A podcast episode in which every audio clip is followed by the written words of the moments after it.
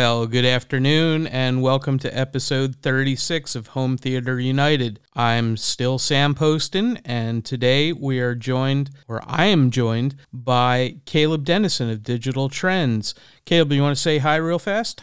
Hey everyone, and uh, hey Sam, thanks for having me, man. I appreciate it. Oh man, I am super stoked to have you on the show.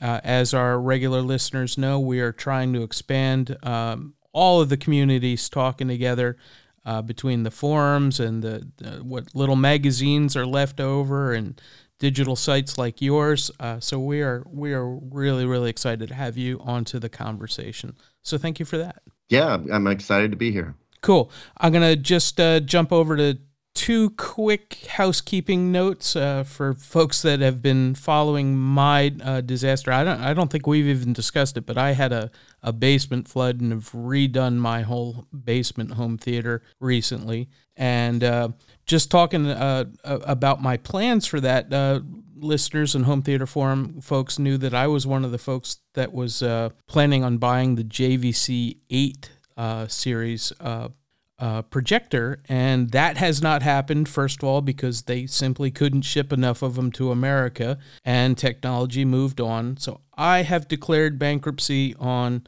uh, panel upgrades or projector upgrades for the basement this year. But the good news is for my family room, I have purchased a 77 inch G2 from LG via uh, friends of the podcast, Value Electronics and Robert Zohn and that is sitting in my kitchen right now. And the pain of it is, it was here on Monday and won't be installed until next Monday. So if there's there's anything worse than uh, in the home theater realm than having a brand new toy to play with and not being able to get it on the wall, I don't know what it is. But but I'm super excited to to get into the, the this year's. Uh, 22 inch or 70 the 2022 model year uh, G set uh, G2 and I know that's uh, the the LGs are on your radar too Caleb so I'm interested to see what you have or to hear what you have to say about that. Well first and, of all like awesome and also awful about yeah. your basement situation. Like yeah. it's awful that it got flooded. It's awesome yeah. that it gave you a reason to, you know, rebuild, do some upgrades. I hope some insurance money was involved oh, yes. with that. Oh um, yes. But uh, yeah, I, I I have to tell you that like I totally feel your pain. I mean, the fact of the matter is TVs arrive at my office and then sit there for four, five, six, seven, sometimes even ten days before I can actually get to them. Mm-hmm. And uh, some of them more exciting than others. And but I definitely like it's frustrating when I can't just dig into something right away. Um, and so I understand how frustrating it can be to have something awesome sitting in your yeah. case, the kitchen, uh, and not be able to to start enjoying it like right away. But you know what, man? Just like milk that anticipation for all it's worth because yep. the payoff is going to sure. be that much better once you do get to it. I uh, think it's like Willy Wonka says, you know, the the tension is terrible. I hope it lasts, but exactly, I, I, I hope it doesn't last that long. So right. so let's get into it. That that that's a that's a great transition. So uh, let's just start. I I know um, a, a, lot of home theater forum folks uh, refer to your reviews and and those uh, from Digital Trends. But what would you just? How would you describe your job? How'd you get into it? And um, how does digital trends fit into where? Where do you see digital trends in in the landscape? Let's put it that way. And I know that's kind of a really open question, but I'll, I'll let you let you jump on it. Oh, that's cool. I got you. Um, so like it's been an interesting journey for me uh, because I was working at a speaker company um, when in 2008, uh, you know, the recession hit and a lot of middle management people across the US got laid off and found themselves without a job. And I had just had a baby, like my my kid was 2 months old and I was like, this is the worst thing ever. Like I just bought a house. I was immediately underwater on the house. Oh, and I no. just and I just had a baby. and then I lost my job, and it was just the worst. I thought it was yeah. the worst thing ever that could possibly happen to me, but it actually ended up turning into possibly the best thing that could have ever happened. In that, um, you know, I uh, one of the other people I worked with at that speaker company also got laid off and said, "Hey, you know, you should reach out to my friends Ian Bell and Dan Gall. They uh, they've launched this website, and I think they could use like an audio reviewer." So I got uh, a hold of them, uh, started writing as a freelancer and then uh, you know the site grew. Uh, i started heading up the entire av section had a small team that grew into a big team. Um, you know i was section editor over av at digital trends for quite a while. Uh, then i got bumped up to senior editor and that involved more leadership opportunities and roles uh, within the company and then more recently, I was uh, retitled as editor at large, which uh, the idea there was just sort of unshackle me from a lot of the day-to-day grind and managerial responsibilities involved in running a section at a site as big as ours okay. and just let me focus in on what I do best, you know, which uh, is primarily TV reviews, but but also to open up and look at more tech in general, um, and to lean heavy into the video stuff that I was doing, uh, kind of be the face of the company, um, show up and and give presentations and guest on you know uh, local and national TV stations, you know, as a tech expert and stuff like that. Oh, that's cool. And it's been yeah, it's been really really fun. Um, it's been quite a journey. I mean, I think obviously you know it, it was 2008 that uh, that the layoff happened 14 years later. Um, I can't believe it's been 14 years, but it's been a really cool journey. Um, and so, like, my job right now uh, really is to tackle TVs first. You know, that's kind of the bread and butter. Mm-hmm. I'm also a you know huge audio enthusiast, and so I love uh, digging into that stuff um, whenever I can. Right. But there's a lot of TVs and a lot of talk about there, so um, you know, I I pick and choose when I am going to get into something audio related. Uh, usually, if it's kind of groundbreaking or just super important to the conversation, or to home theater in general. You know, and then um, and then yeah, bop around and show up to events and um, you know, I I uh, I wear I wear a lot of hats, you know, sure. and perform a lot of functions. But ultimately, I think most people, uh, if they're familiar with me, are familiar with you know the work I do in television reviews. Um, but to your points point about like where digital trends fits in you know the home theater landscape, um, you know our the the focus of our site has always been kind of like tech for the way you live. You know, we're mm-hmm. really trying to take a look at how technology can enrich your lifestyle, um, how it changes the way you live, how it improves the way you live, um, and what it's like to live with the tech. You know, uh, it's definitely kind of a, like a lifestyle approach. Um, and so, you know, we want to reach a large audience. We want to help as many people as we can with making smart buying decisions. And then also, like, once you get it home, how you use it, you know, tips mm-hmm. and tricks and uh, things of that nature. Um, and, you know, Digital Trends is part of a larger media group. We, all, we have many, many other sites. Uh, including like the Manual, which is a men's lifestyle magazine. Oh, cool. Um, but digital trends is sort of the uh, the flagship product of the media group right now and uh, i love it man i just i absolutely love being a part of this company the funny thing is like i think with the audience that is familiar with me on youtube a lot of them don't don't actually know that i'm part of digital trends you oh, know the digital see. trends is this big media group there's mm-hmm. not always crossover between a YouTube channel and an online publication. Uh, and so a lot of people are really surprised to learn that I am part of a, you know, a big team. In fact, some people think that I shoot and edit my own videos and I don't. You know, I'm in front of the camera, somebody else is behind the mm-hmm. camera. Mm-hmm. And and uh, and and actually performing the edits, and it's a very collaborative process. But you know, um, I work well with others, and uh, enjoy working with others, and and it's cool to be part of a you know a big organization that's doing cool things in uh, in the tech space. Gotcha. Well, your videos are superbly you know uh, well produced, and and so th- th- that's definitely a leg up that you have over a, a lot of other reviewers and things like that. And so I'm going to skip down to a different question that I've got, but you know you are a uh, quote unquote pro reviewer uh, and you know on YouTube and at your site.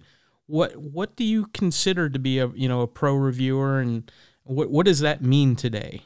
Uh, that's funny because I was actually going to ask you what you consider to be a pro reviewer, and I mean it's it's an interesting mm. philosophical question. Sure. Like when I was younger, I mean like a kid. Um, I can't remember who I asked and who replied, but somebody said, "Well, you know, a professional is somebody who gets paid to do what they do, mm-hmm. right? Which is kind of like I, I don't want to say it's a cop out answer, right? But I think the the the spirit of the answer was if you make a living at doing it, then you you are a professional, right? Mm-hmm. Um, but then there's also this notion too that like a professional is somebody who um, is an expert in their field. You know, uh, maybe they've gone to college or trade school or gone through an apprenticeship program or something like that, where they've learned skills, they've got accreditation.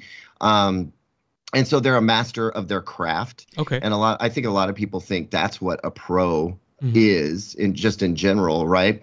Um, like a lot of people don't know this, but I'm a professional trumpet player. I tell people, you okay. know, I'm a professional trumpet player. Is that my main source of income? it is not. Um, does it keep me busy on the weekends? It absolutely does, and I do make a, a decent uh, paycheck off of playing trumpet. But like, that's awesome. The, I, think the reason I call myself a professional trumpet player is because I'm well skilled at it. Mm-hmm. I studied for it. Um, you know, I've got credentials with that, and and also people pay me to do it uh, at a high level. Um, okay. And so, you know, I guess to answer the question about you know um, pro reviewers, I mean that that question of what is a professional is very mm-hmm. much at the heart of like um, this conversation about like what differentiates somebody. I, I don't want to use the, the term YouTuber, but someone whose main platform is YouTube, right, and is doing TV reviews, mm-hmm. uh, are they a professional or are they not a professional? Yeah. And what qualifies that? And my opinion on that, I mean, you know, I think everybody uh, in your audience is going to have a different stance on that. Uh. And I respect whatever that stance is. But in my opinion, I think somebody who is really dedicated to the craft, somebody who uh, seeks to constantly learn more, somebody who's got a methodology and um, someone who really just tries to be as comprehensive and do the best job and provide a great service mm-hmm. to, to others i think that's that's the mark of a professional and so whether it's their primary source of income or not um, I'm not so concerned about that. In fact, I don't know that we need to have, you know, the the traditional differentiation of, uh, between, you know, a pro reviewer mm-hmm. and a non-pro reviewer. Um, there are reviewers out there um, working on YouTube.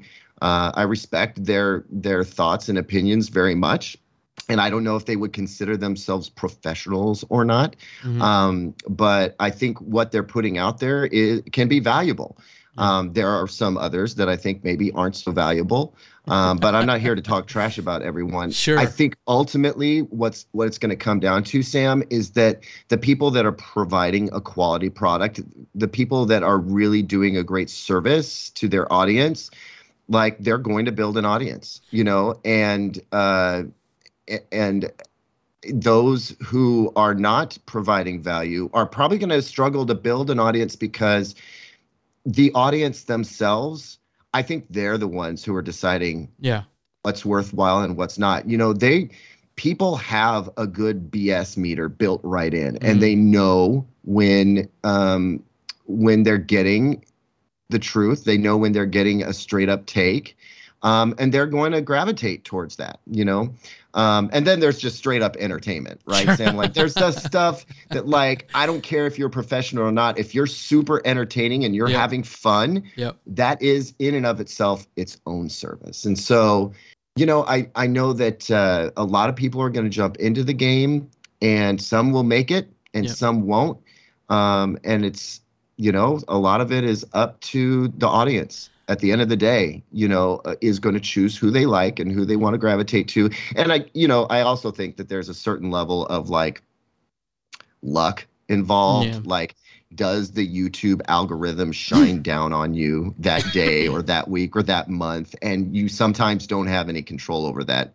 Game it as much as you want, but sometimes you're at the mercy of um, the gatekeepers of the internet, and that's unfortunate. But you know that's kind of true of anything. I will say one final thing. I think that this notion of a pro reviewer, somebody maybe who works for a large company, a media organization, or something like that, I think that does come with some benefits. Like, um, you know, there are there's a management, you know, there are standards, you know, there's performance appraisals, there are goals, there are um, checks and balances, you know, to try to provide a product with integrity and so I think that that right there might enhance the trust building um, process a little bit. Um, but again, I think that there are independent folks out there, creators who are doing amazing work, and that their product is just as valid as anybody else's. Wow, I, I have had very similar conversations in the photography space. I'm, I'm an amateur photographer. I've been doing it since 1988. Have had many opportunities to do professional gigs, let's say, and have refused them consistently. Because right. for, for, me, uh, a professional is uh, reliable, accurate, and consistent. And yeah, and so whether or not you're institutionally backed, whether you've got a corporation, um, you know, an, or an independent, I think you still have to hit all three of those things uh, every time, or your reputation's going to suffer. Dude, and, it's like cooking, right? It's like yeah. food. Like sure. there are people out there who are amazing cooks. Yeah.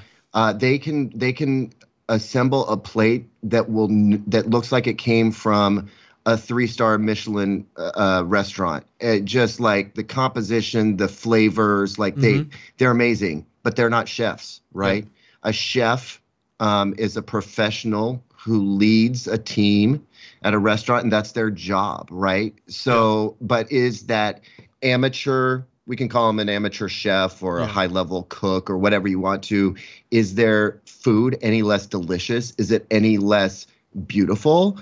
No. Yeah. They're they're legit. And the internet has allowed a lot of people to step into cooking, food creation and mm-hmm. do amazing things they may not be considered professionals or mm-hmm. chefs, but their stuff is good. Yeah. You know, and I think we're seeing that in a lot of spaces. Like you said, photography is another great example. Are you out there shooting wedding gigs like every weekend? No, but that doesn't mean you're not a damn good photographer. Sure. Yeah.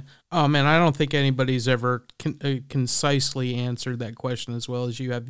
You've obviously given that a lot of thought. So I thank you for that. If, if nothing else, I, I think that's a, a really important you know. Well, point. great interview over. It's been a great time, and uh, 100, no, po- 100 points, I'm and kidding. we're done. no, but I, I the other point too is that there's room for both, right? I mean, just people's media consumption is through the roof compared to you know what we might have had in the 80s and 90s and stuff like that. So, I yeah. think there, I think there's room for a, a, a lot of different things, and I certainly have a very very wide diet of media that I consume um, you know, uh, from institutionally backed corporate stuff like yours to the the four YouTubers that I had on last week, you know, last mm-hmm. show, and you know, I, am a I'm a forum um, denizen, right? That I'm I'm I'm a, a native to forums, right? I've been doing forums since you know Usenet time, so yeah. So so I I try to consume all that and get different perspectives, but I know that like my friends who just want to go buy a TV, they're gonna pull up like a digital trends or an, uh, RTINGS or something like that, and they're gonna look at three videos and be done. So I think that I think the difference is for you know the people like you and me that care about this stuff. Um, you know, there's a whole smorgasbord of stuff that we can enjoy, and I, I really dig that. Yeah, I mean, absolutely. I, I mean, I will take uh, one of the guests from your show last week, um, FOMO. Like, here's a guy who appreciated some of the TV reviews that he was seeing out there and and saw value in them, but none none of them, including myself, apparently. Thanks, FOMO. Uh, were, were really giving him what he needed. Right. Sure. He he was approaching things from a use case scenario, and he saw an opportunity mm-hmm. to uh, put a different voice and a different perspective on things. Yep. And he's out there doing his thing. And uh, I think that's super valuable. You know what I mean? Like, yep. um, everybody has a different need. Um, you know, you have audiences out there who have needs, and and you know somebody's out there meeting them, and well, that's uh, that's that's what I'm trying to do. I'm trying to meet my yeah. audience needs is my needs is I don't know what that is. I who am I Gollum now? Yeah. Uh, but I think that um, with that comes a tr- you know tremendous responsibility sure. and i feel a huge amount of responsibility mm-hmm. um, you know if i suffer any anxiety in this gig it's from just feeling that high level of responsibility to deliver a great product yep. but also steer people in um, a good direction. I don't want to say the yeah. right direction because right according to who, well, but I want to steer people in a good direction. Yeah, and, so. and, and do it so positively and make them feel good about. Uh, uh, you know, this is literally people's unless they're buying boats or something like that. It's one of the top five things that they're going to spend their money on each year, right? You know, you've got your right. car, your home, and then what else you spending that's in the you know jewelry, I guess, but but you know dropping three or five grand on a panel would you know send a lot of people running screaming so if they're going to do it to have the ability to you know get the information about what makes sense for them is awesome yeah. and just one thing to add with with the youtubers not only are they you know providing a different uh, perspective and input and you know hitting different market segments but they're building community too and and that's something that we really value at home theater forum and now home theater united.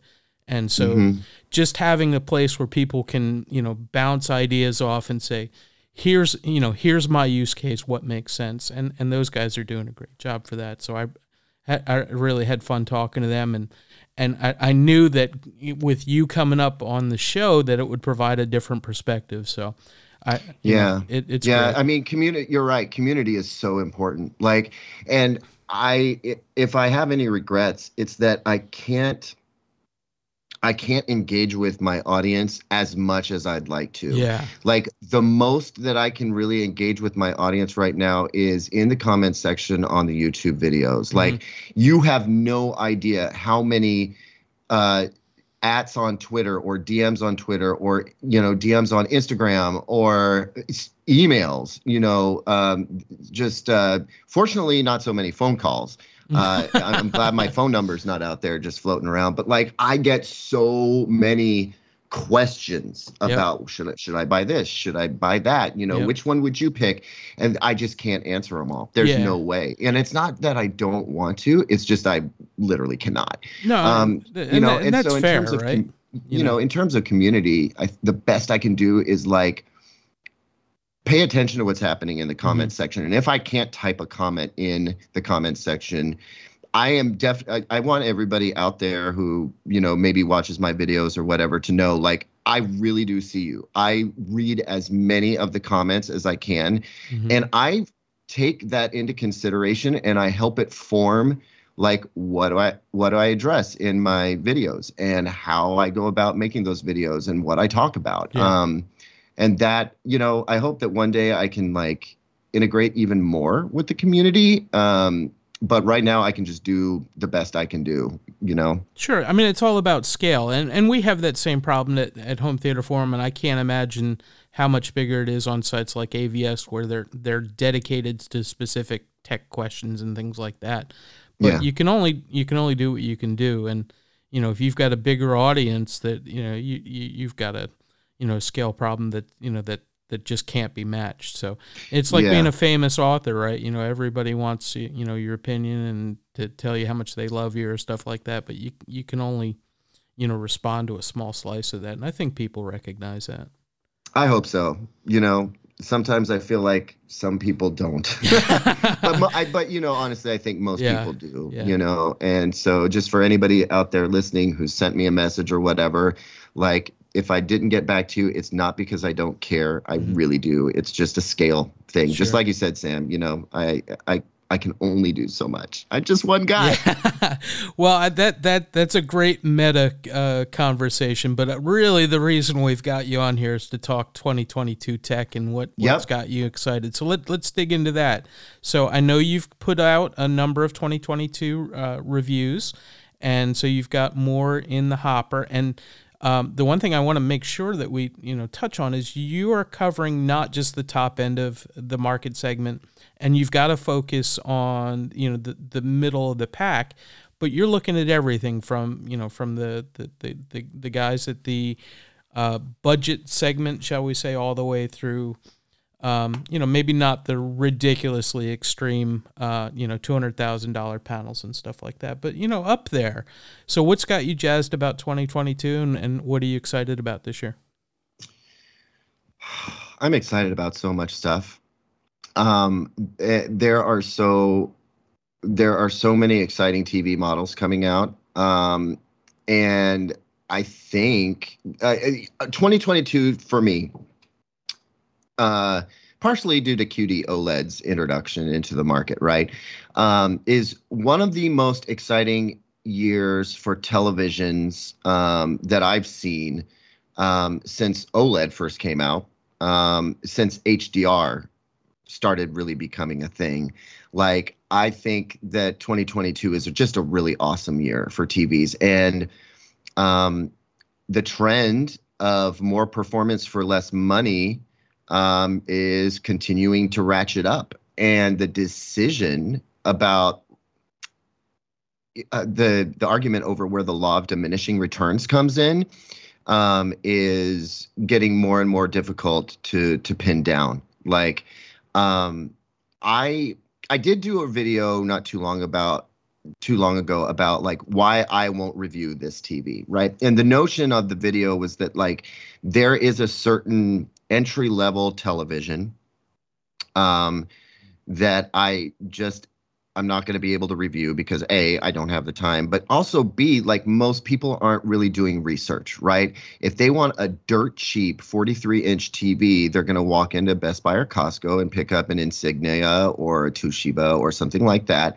Um, that is going to suit their needs. Uh, they're probably not being super discerning about it. Um, like, for just anecdotally speaking, like I've got this uh, this RV right, and I needed to put a TV in it, and I knew that the max size that I could go for was somewhere around like 24 inches or whatever, and um, I did not spend a whole lot of time figuring out what TV I was going to buy. And I'm a TV reviewer, right? And it's not because I have like a categorical knowledge of what's out there. I just know that if I'm only spending X number of dollars, that it almost doesn't matter which TV I get. Like which smart TV platform was built in was more important than whatever picture quality was going to come with it because I knew the picture quality was only going to get to a certain level.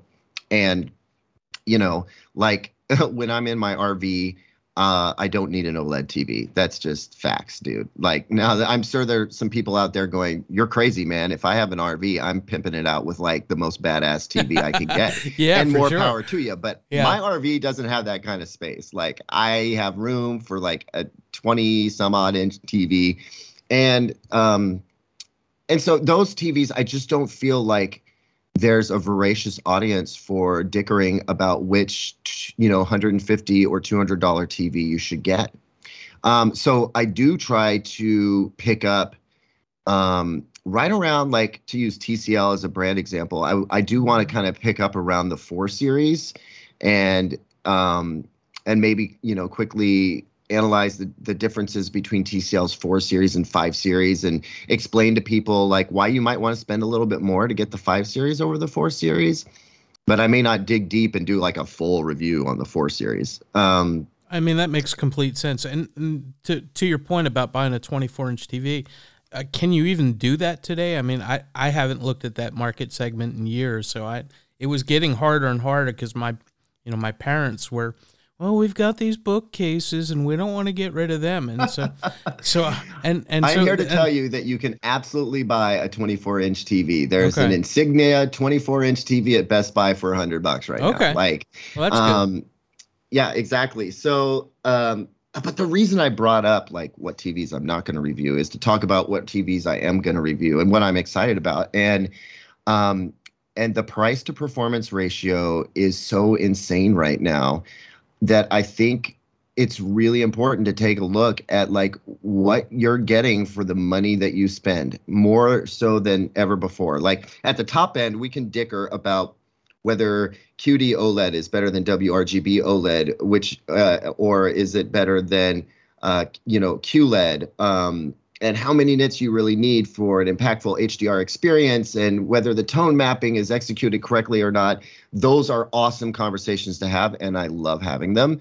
Um, but there's also a segment of the audience that is like, listen, bro, I've got a thousand bucks, but I still want an amazing TV. Sure. What's the best TV I can get for a thousand dollars? And uh, and so I'm trying to look at that as well. And some of the most exciting stuff is that like you can get a really high performance TV for a thousand dollars. Yeah, I mean, days. it's, it's like, an embarrassment of rich, riches, right? I mean, we we have never had uh, the, the the quality of panels available to us at the prices that are available. So I think that, I think reviewers let's, have a bigger place to play in that too. Yeah, let's not forget yeah. that not that long ago, LCD based televisions literally used compact fluorescent light bulbs as their backlight. Like, you know, and then LED, there was no such thing as full array. There was no such thing as local dimming.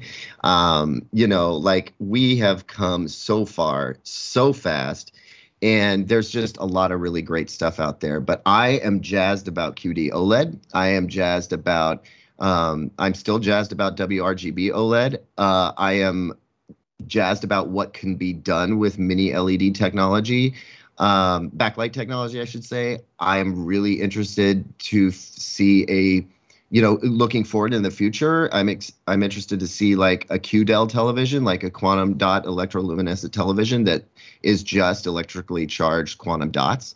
Um, like uh, we're in such a good place now. Um, but believe it or not like i think there's more cool stuff in the future. Like we haven't peaked yet. Um, we're close. Like and i do believe that the improvements are going to be kind of iterative but we still have exciting stuff to talk about in the years to come. Well i'm, I'm super glad to hear you say that. And uh, really all i require is you know 120 inch even wrgb OLED would be fine for me at under 10 grand and I would be happy till my, you know, to the heat death of the universe, but but I'm I'm glad to see that there are more improvements coming too. Yeah. Yeah, I think the I think what's what's happened over the past few years and what we can look forward to seeing more of is the manufacturing processes reducing the cost of production so that TV manufacturers can can keep their prices low without losing their their shirts on it. You know what I mean? Like the high right now, the high end of TV is carrying the market because TVs are kind of a commodity now, and so um, there's not a whole lot of margin being made on a on a huge segment of the TV space. Um, but as these manufacturing processes get better and better and costs go down, like we can continue to see the high quality at relatively low price point and have that be sustainable and that's good news for everyone. I, I, I, think it's awesome news because I think the alternative is going to you know like what um, what Vizio's doing with putting ads on everything and collecting your personal information and stuff like that. And boy, as somebody who's security conscious, man, that that world just scares the hell out of me. Dude, you're opening up a can of worms. That's like a whole nother podcast episode. Uh, the ads on your smart TV thing. Um, I yeah yeah yeah, dude, I am not stoked about it, and um, and I don't think it has to be this way. Um, but like I said, that is kind of a different podcast episode topic, if you ask me. Um, I will say though that I would like to not see things go in that direction. You know, um, I like mean, I po- I posited this idea that every got just everybody super mad, which was like, what if you had to pay a subscription just for your TV to operate without ads?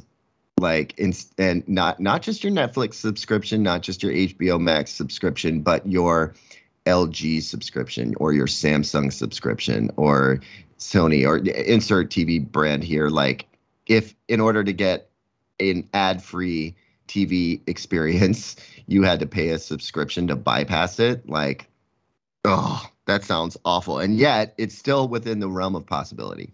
Well, I mean, my TVs are life support systems for HDMI 1, 2, and 3, right? I, I don't mm-hmm. do the smart TV stuff. And I hate to think that, you know, that, that, that those smart TV things are being used mostly by like the non enthusiast, you know, lower end of the market that don't know any better, that haven't bought an Apple TV or a Fire Stick or whatever. But I mean that it, the only way I can see what you're saying working is, you know, pay to unlock the HDMI channels, and boy, I wouldn't hate to see that for sure. Right. Well, I mean, that is the that is the what seems like an absurd thing now. Um, is this notion that like you should be able to turn your TV on and tune to your HDMI input and have nothing come in the way between you and whatever that is plugged into your HDMI input. But we're already seeing that being less and less true.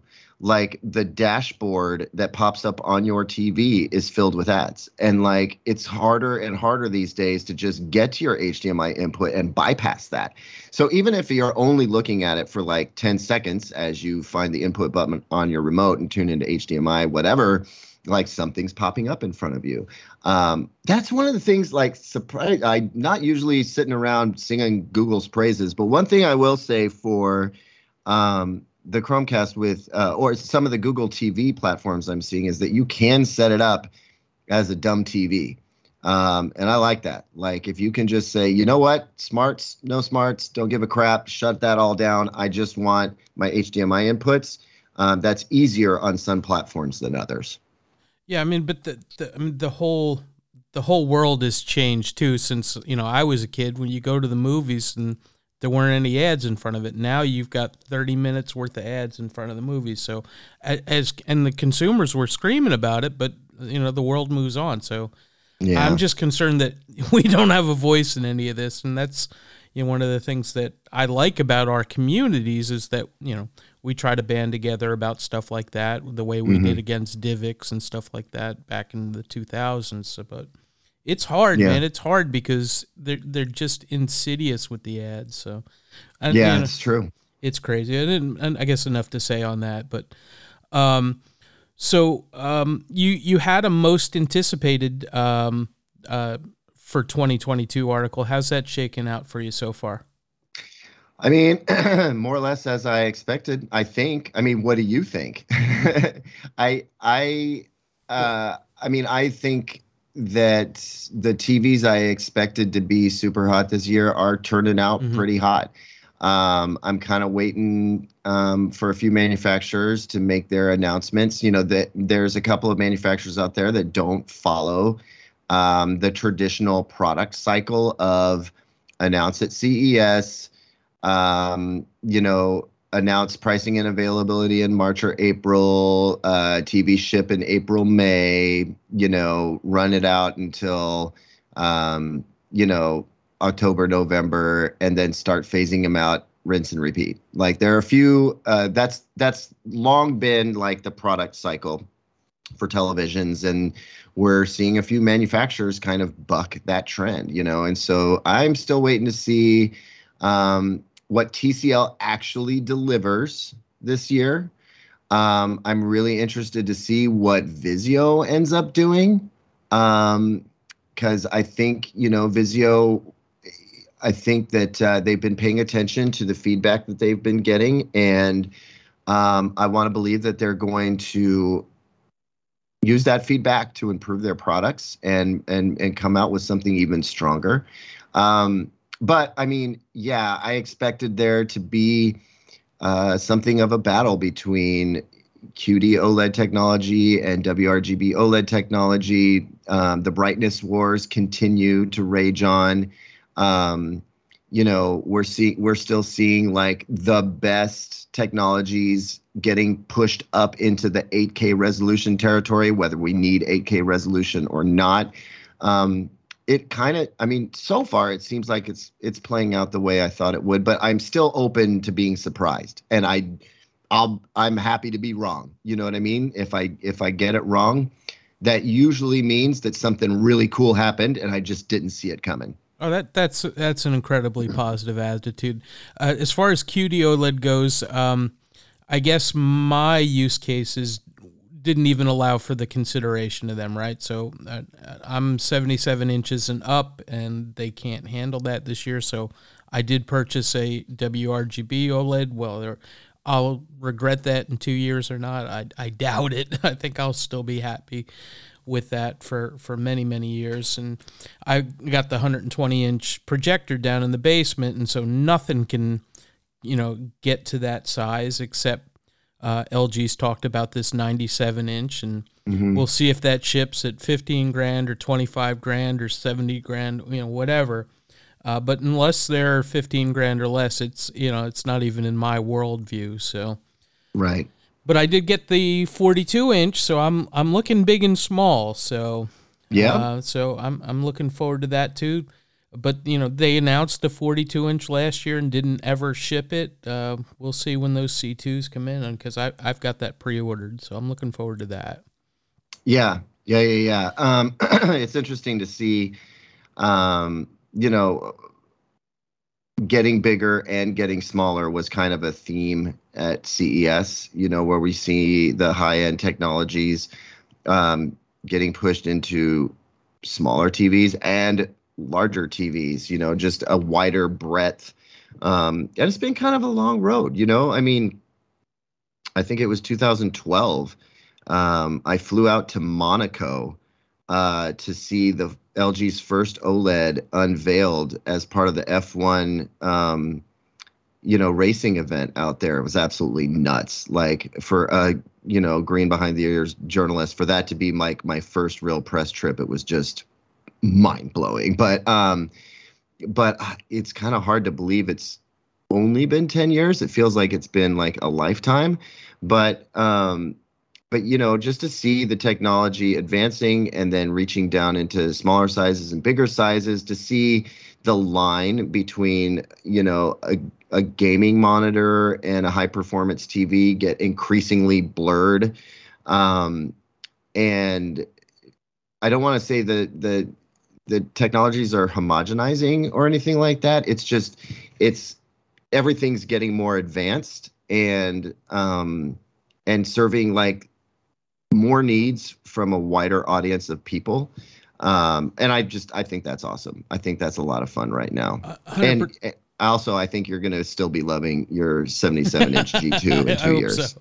Yeah, and I am a gamer too, so uh, you know the VRR and all that stuff matters to me. But you know the the the the average consumer is going to be like, you know, what's this all about? And you're lucky if they're really in the the HDR setup right. So, so mm-hmm. that, that that's my next question is, I mean, we're, we're literally in 2022, and it's still next to impossible for a non enthusiast to get things talking together and um, calibrated right. I mean, it, it, are we just doomed to that for the next 20, 30 years, or is it?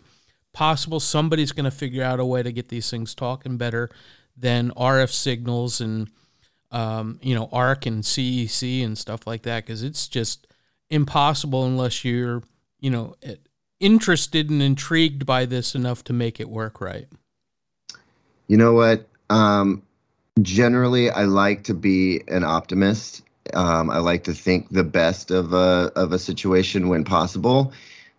I'm going to have to go ahead and step away from that approach right now and say that honestly, when it comes to things like HDMI and CEC and RF versus Bluetooth, like remotes and um, uh, IR, like things are so dug in right now. Um, the how do I say this without getting too inside baseball? Like there's just not much room uh, for change in some ways. Like why do TVs not have DisplayPort? Well, because most source devices don't have DisplayPort. HDMI owns it. Like the licensing deals have been made. Like some things are just so deeply entrenched that they're really difficult to change. It would take earth moving uh, forces to like yeah. change these things. And I I would love to think that there is some sort of unifying communication technology that would make all of our stuff work together better. Um, but I don't think any silver bullet product is along the way. Like you may have heard, maybe your audience has heard a little bit about the the notion of source based tone mapping. Like that's a start that your source, whether it's your PC, your games console, your uh, UHD Blu-ray player, whatever, that it would communicate to your display, um, and then the display back to it, like the display communicating back its capabilities so that the source could do the tone mapping in an accurate way that perfectly matched your display. Um, that seems like an obvious thing to do, and yet we're just now talking about that maybe becoming a thing. Um, it's a start, but yeah, man, I don't know. I, I got to be honest with you. I feel like um, it, in the AV world, things are just destined to be a little kludgy. You know, I mean, yeah, I mean, we said the same thing about cell phones until you know the iPhone pulled an extinction level event for right for those kinds of things. But who besides Apple or maybe Google could could could destroy an industry like that and rebuild from the ashes? I, I don't see it happening. So, but I'm a pessimist. So the nice thing about being a pessimist is that you know, for any given prediction, you're either right or pleasantly surprised. So I'd be, I'd be happy to be pleasantly. That's a good surprised. way to go. That's a good way to go. Like, um, but fortunately, I don't spend a whole lot of time being disappointed. You know, like I hope I hope for the best uh, and expect the worst. Um, and somehow I get along okay. And I, you know, really just to to speak to your point, like I don't see this interoperability kerfuffle being sorted out. I mean, just look at what's happening with like HDMI 2.1 yeah, specifications and licensing. Yep. It's just a mess. Yep. And um, there's no sign of that getting cleared up anytime soon. So. Yeah, I mean HDMI. I've I've been bit by it twice. Once, uh, you know, I bought the Denon two years ago that you know all of a sudden was not compatible with other HDMI devices, and they sent out dongle boxes for that. Yeah, mm-hmm. and in my basement, I've got, you know, a $1,500 receiver, and there is literally nothing in its price point that I can replace it with right now that does, you know, that many um, audio output channels and has HDMI 2.1 as well. Denon ha- hasn't even, un- you know, thought about announcing a replacement to that. It's just nuts, man. Yeah, but you know, if they got it all right all the time, like what would we talk about? What will we, the movies, what will we bitch and moan about? What would we movies. get on the forums and just like rage about? Like we wouldn't yeah, have anything to. I guess. You know? I guess that is it's, my. That's the optimist yeah. in me trying to spin a really crap situation into something like tolerable. But yeah, I get it. I get it, man. It's right. um. Well, but I, as long as those troubles exist, I have a job. Yeah. uh, and so, you know, I'm kind of okay with it, I guess. well, uh, since you brought up crap situations, and I didn't have this on, on the list of things to discuss, so you tell me if this is off limits or not. But do you get as many people harping on the death of 3D as we do at, at Home Theater Forum? Uh, I don't. I, I'm pretty sure that I don't get as many as you do, uh, but I do hear about it frequently. Um, and you know like unfortunately the you know maybe i should do a youtube episode for that. It's a little bit you know it definitely aimed towards the enthusiasts but um but you know 3d in televisions died for a reason. And um i just you know i think it's it's not coming back. Um and uh you know, I know a lot of people miss it and don't understand why support for it isn't um, isn't a thing in most well, all consumer TVs now. Um, yeah, it's gone. It's gone, baby, and uh, and I think we need to move on. Yeah. Um, I personally was never a fan of t- uh, 3D implementation in televisions. Um, and I, it would be interesting to see if somebody could approach it again and say, you know what, we've got the resolution, we've got the brightness. You know, we could we could legit do an active uh, as opposed to passive 3D yeah. approach and really make it work. Like maybe now it could be resurrected and pulled off well. But I mean, 3Ds and televisions, it sucked. I, well, I mean, sorry to use crude language, sure. but it sucked. Well, uh, I will say two things about that. One, help us, James Cameron. You're our only hope. and they just announced Avatar 2 today, the name and the that the trailer's coming. I didn't see anything about either high frame rate or 3D or anything in that announcement. So if if Jim Cameron's moved on, I think we can well and truly call it dead. Uh, I think that's a fair assessment. Yeah. Um, so, also controversial is, uh, at least on Home Theater Forum, we have a lot of folks who are uh, sticking with physical media for, as you say, reasons. And um, I've always been an and guy, uh, not an or. I, I will consume media on whatever I can get. And if it's not, you know, the absolute bit perfect, uh, you know, a little bit of lossy sound and audio, I'm okay with that for 90% of my viewing, and I will get my discs for the Avengers and other blockbuster stuff.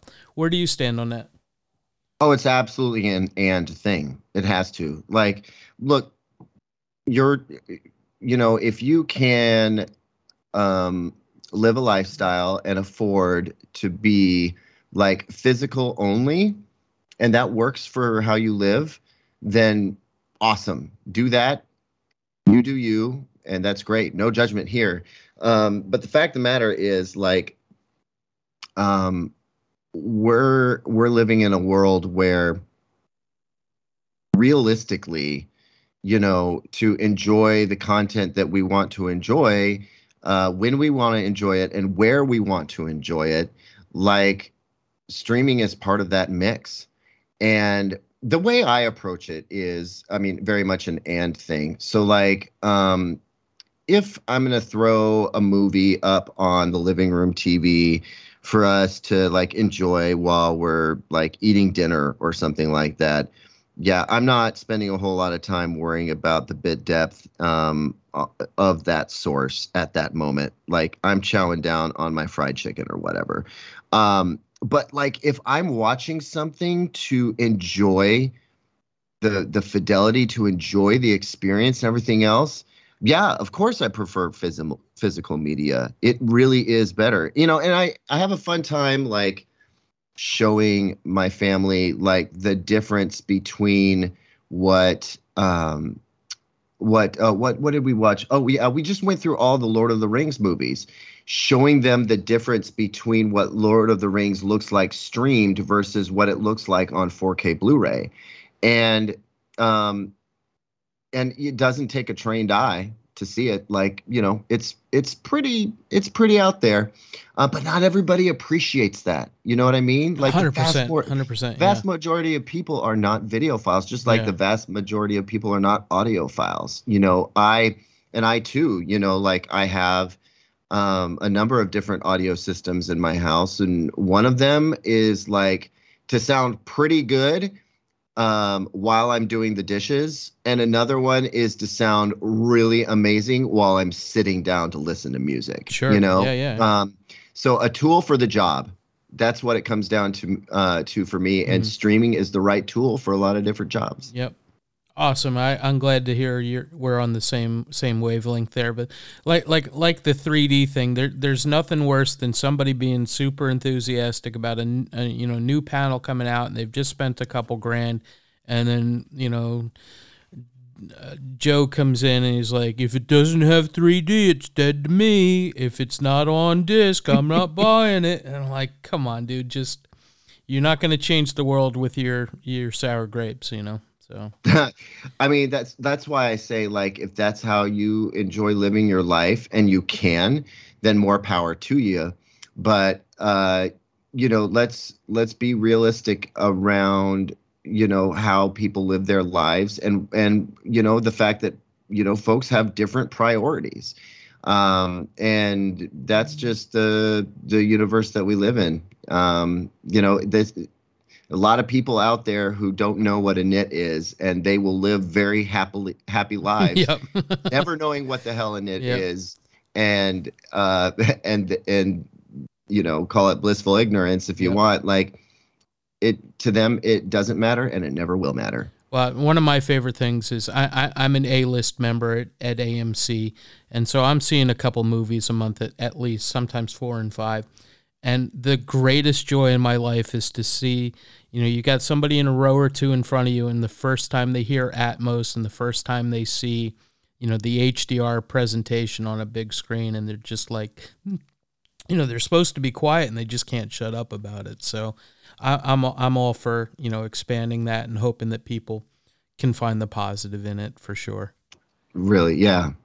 So one last question: I know that you've done some projector work with some ultra short throws, and not a whole lot of like the the the the big ones like I've got the JVC uh, D-ILAs and stuff like that. Can you tell us a little mm-hmm. bit about that? Yeah, I mean, um, I you know, the first ultra short throw projector that I ever saw was the Hisense Laser TV. Um, it was at CEDIA, the CEDIA conference, and uh, I was like, "This is pretty awesome!" Like, um, yep. they called it a TV, even though it was an ultra short throw projector, because it had a TV tuner in it, and they felt like they could. Ah. Um, and also, I think they wanted to, you know, for folks to understand that, like they wanted to dissociate this idea that projector meant big box back of the room suspended from ceiling complicated wiring um, don't walk in front of it or you screw up the image. Um, they wanted to disassociate like from that experience um, which is prohibitive for like most people.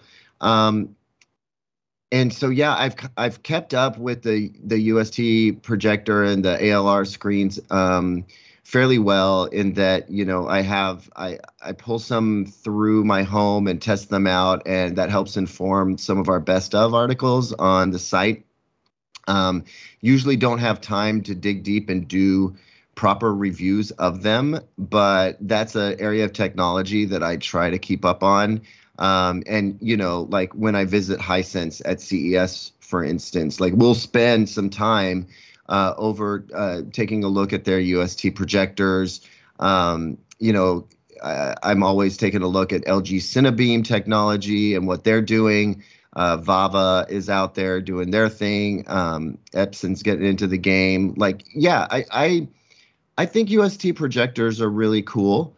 Um, and I also think that large format televisions are already putting the hurt on them. Like, it's kind of hard to justify um, going the route of a UST projector when you can get a large, a really large format screen. Like, you know, there's still no touch in the 120 plus screen market, right? Sure, yeah, yeah. But if we're talking about 100 down, um, then you know the TVs are a more economical, brighter, practical choice for most people. Yeah.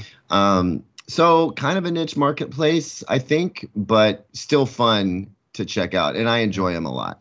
Well, like I said, I'm a projector enthusiast. I've been in in that realm for 15 years, and they announced an 83 inch OLED last year, and I was pretty tempted to go from 120, you know, projection down to 83 OLED um, I'm intrigued by the 97, but the price scares me. So we'll we'll see where that shakes out. But I agree with you 100%.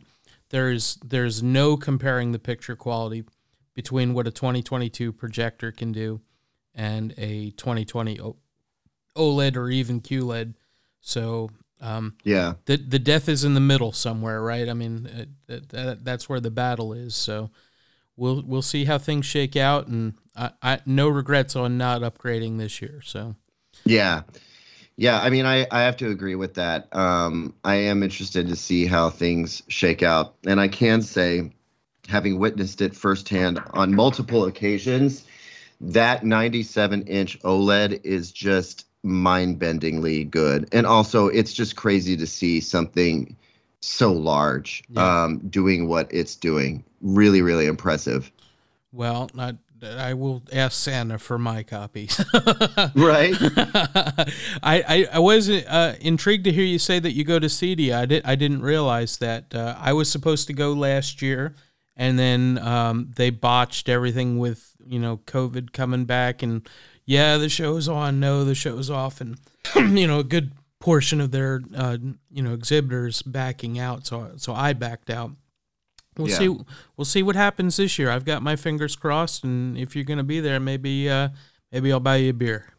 Absolutely, yeah. I do. Um, it's been a while since I went to CEDIA, um, just because, uh, well, you know, pre-pandemic, uh, I had to skip a couple of years. Mm-hmm. Um, but I am definitely, I, I'm pretty optimistic that it's going to happen this year. And my plan right now is to get down there um, and uh, and enjoy it, learn from it, uh, take it all in, report from there. Um, I do expect to see some really cool stuff. Um, and also just kind of reconnect with a pretty broad swath of the industry folks yep. that I simply haven't seen in a long time, and um, and you get a chance to to meet a lot of folks at CEDIA that um, you won't see at say like CES, mm-hmm. right? Just because CES is so massive yeah, in scope. Yeah, yeah um, CEDIA is a smaller group, more focused, and uh, and can be a lot of fun. So I'm looking forward to checking it out this year. Okay, well, fingers crossed that we don't have a recurrence and we can make right. this happen. Well, that that's everything that I had on my list of questions. I know that you're going to play GBU with us. Was there anything else you wanted to add before we move on to that? No, man. Uh, I really enjoyed the conversation, and uh, you know, hopefully, we can do this again uh, in the not too distant future. Awesome. Maybe we'll, we'll pencil in for C for CEDIA. That I got my fingers crossed that that happens. Absolutely. All right. Well, here comes our um, our good, bad, and ugly, and um, we always start that off with the, the ecstasy of gold. And so I explained the rules to you, uh, and I think you may have heard one or two of the, the previous versions. Um, you want to go first, or you want me to go first this time? you go first. Okay, so uh, I had the uh, the experience of seeing, or I got to experience the Northman, uh, at least the way that it was uh, intended to be seen. I saw it in a Dolby Cinema Theater uh, in, um, uh, in, at an AMC Dolby theater, and I um, will tell you um, that it was my most anticipated movie of 2022. Yeah. So do you think I found the actual experience good, bad, or ugly? You say you saw it at a Dolby Cinema? Mm-hmm. Opening night. And it was one of your most anticipated movies. Um, just a clarification on the rules. Are we talking about like the vis- visual and audio no, experience, no, or are no, we talking about like the, the, movie the itself? quality of the movie itself? Yeah, yeah, the movie itself. Oh, okay. So we're talking about the movie itself. Sure. Well, I mean, um, we, you can wrap up the the audio into it too, for sure. I mean, because it's part of the experience. But yeah. All right, I'm gonna I'm gonna wager a guess that uh, you loved it. Okay. I'm gonna say I, am gonna say you it was good. Uh, it was definitely in the good realm. I I don't know. So so congrats, you won you won that round. Oh, uh, sweet. I don't know that it's going to be as iconic a movie as I thought that it was going to be. I thought it was going to be on the level of Gladiator and it would sweep awards and would be beloved by a lot of people. Now I should have known going in based on the director that that was that was a long shot. Now I do love The Lighthouse and The Witch and his, his other uh, catalog. Uh, but I will tell you that I expect that when this comes out on home video, there are going to be legions of people saying, I can't hear what the hell they're saying. Mm. I heard it in a Dolby theater that is as loud as you can get. Uh, and um, there are just sequences in it that you say, I'm going to go back and put on closed captions when I get this on my 4K disc because I will buy this one on the highest quality possible. Hold on, dude. Get. Are you trying to tell me that you could not hear something Bjork was saying? yeah. Um, that uh, did not cut through the noise. Like no. if they didn't manage to, but it's uh, intentional. the audio correctly for Bjork. That no, is I, sort I, of a mind numbing. No, I, I don't think it's a mastering issue. I think it's a artistic issue. That wow. there there are whispers. There are you know competing loud things that are going on that you you know you hear um, whatever segment of the the waveform that you are most attuned to whether it be high or low and hmm. um, it's a very dark movie and i think like the game of thrones episode that was so dark i think people are going to complain about that if their tvs are not calibrated well um, because I mean, there's detail there. If you know, if you're in like a Dolby theater, that's mm-hmm. that's done. the the The movie itself, I loved, uh, and I also think it's going to be problematic for the vast majority of at least Americans who are going to say, "What the hell is going on here?" I mean, it it is the story that inspired Hamlet.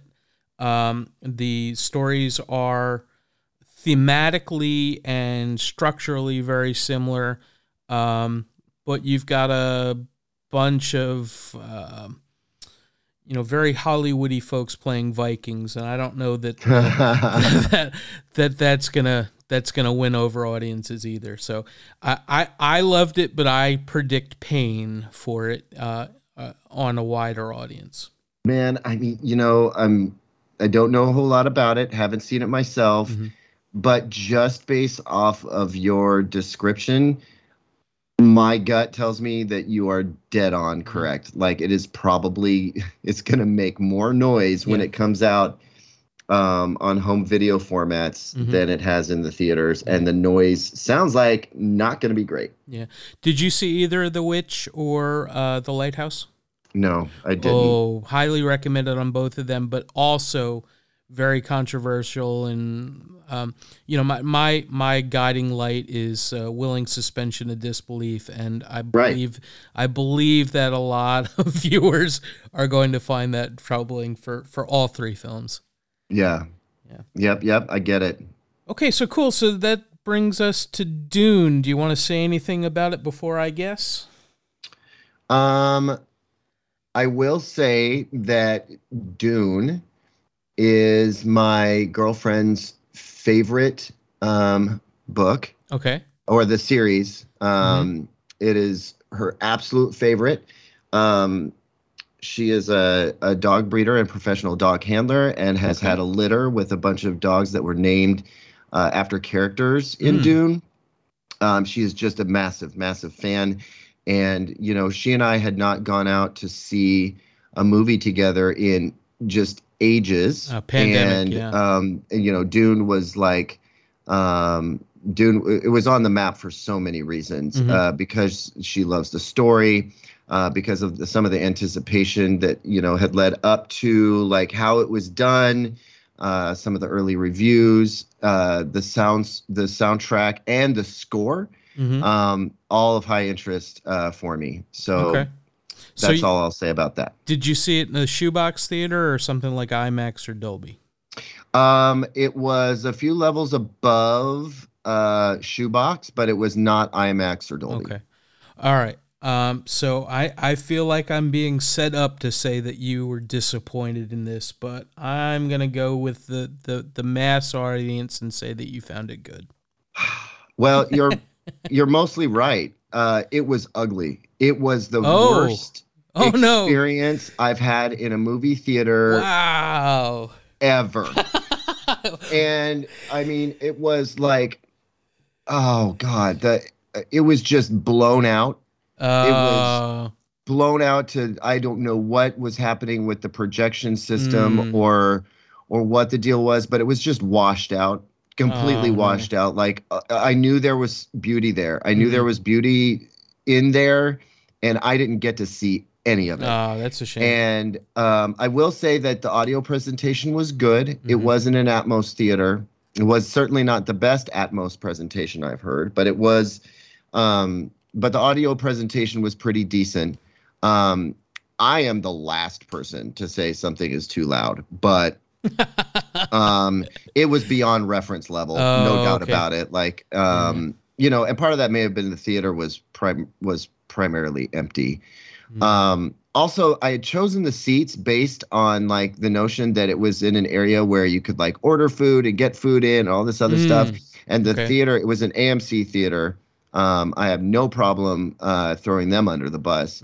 um, not only is it a uh, an AMC theater, which is starting um, at a low level to begin with, but it was a poorly run AMC mm. theater. There was no food, um, and we were in the back of the theater in terrible seats. Oh no! Um, so those conditions were not great. Still, the audio managed to be pretty decent, even though I was not in anywhere close to the money spot, and oh. um, not having a whole lot uh, not having read the books or under or seen the original mm-hmm. movie um you know both of which like i said my girlfriend is absolutely mad about like i uh i will say that like i was able to follow the story fairly well mm-hmm. um but uh yeah just overall man the experience i I'll say this: I wish I had just watched it at home. and have you in, in, in, the intervening time? No, I'm waiting. I'm holding on to it for a special okay. uh, occasion. Like okay. um, I've got my Atmos system ready to go. Mm-hmm. Um, I am looking forward to doing it right. Okay. Uh, I think I'm probably going to watch it. Um, I have my choice between a, a UST projector at 120 inches or a 65 inch OLED. And honestly, dude, I think I'm going to go with the 65 inch OLED. Okay um, yeah. with Atmos audio, and yep. I think that's going to be a great experience. Like, well, um, I, yeah, I wish you all the be best better. for that experience because it sounds like you've earned it. yep, definitely, and I'm going to have better food and better popcorn. Oh, nice! And it's going to be good times. Well, I will. I will add one thing before we go, and that that is, I definitely have a love hate relationship with AMC that the, the there's no other alternative to getting IMAX and Dolby Cinema around here and when it's right, uh, there's no better theater experience than either one of those. Um, but the the the the conditions that the bathrooms are kept in, uh, the food is impossible to get uh, on any kind of schedule before the movie, and uh, the people working there have been generally rude to me, so so I don't have any Man, problem throwing them under the yeah, bus. Yeah, it's hard to know, it's hard to know how much AMC is to blame and how much like the independent yeah. operators, yeah. like the the the management um, yeah. at the the theaters are to blame. But it's a you know, I'm we're blessed to have a lot of options yep. here in the Portland, Oregon area. Oh, that's you know, we've got okay. AMC and mm-hmm. Regal and Cinelux, uh, oh, Cinetopia nice. and um the, honestly the best theater in, theaters in town are like these boutique theaters mm. uh, where they mm. serve just incredible food and they've got everything dialed in and they're small and, and you're you're literally laying on couches and it's just it's awesome um and the tickets aren't even that expensive the mm. food is but the t- the admissions no more expensive than anywhere else um so i'm sorry you know, to hear that your options are limited. I'm not over here gloating about my options, well, but like since I have them, I know yeah. where I'm not going. Well, my, my heart's in the home theater anyway, but I, I like to get out. I, I am basically a an introvert, but uh, when you put me in a, in a theater uh, setting, I'm I'm I'm in my prime, so I'm happy to hear that. Yeah. Yeah. Yeah, yeah, yeah. Well, that was a great interview, Caleb. Thank you for joining us and um me turn this down just a little bit. I, I learned so much and I'm excited uh, to get my TV up and looking forward for more reviews out of you. And uh, maybe we'll uh, see each other at uh, CEDIA at some point. That'd be awesome. It, has been my pleasure. I had a great time too. And yeah, I'm looking forward to uh, getting a chance to meet you in real life, uh, hopefully at CEDIA. That'd be cool. Well, best of luck with the rest of your reviews in this awesome TV season, and thanks for joining us. And we'll look forward to whatever comes next. Awesome. Thanks, man. All right. Thanks, Caleb.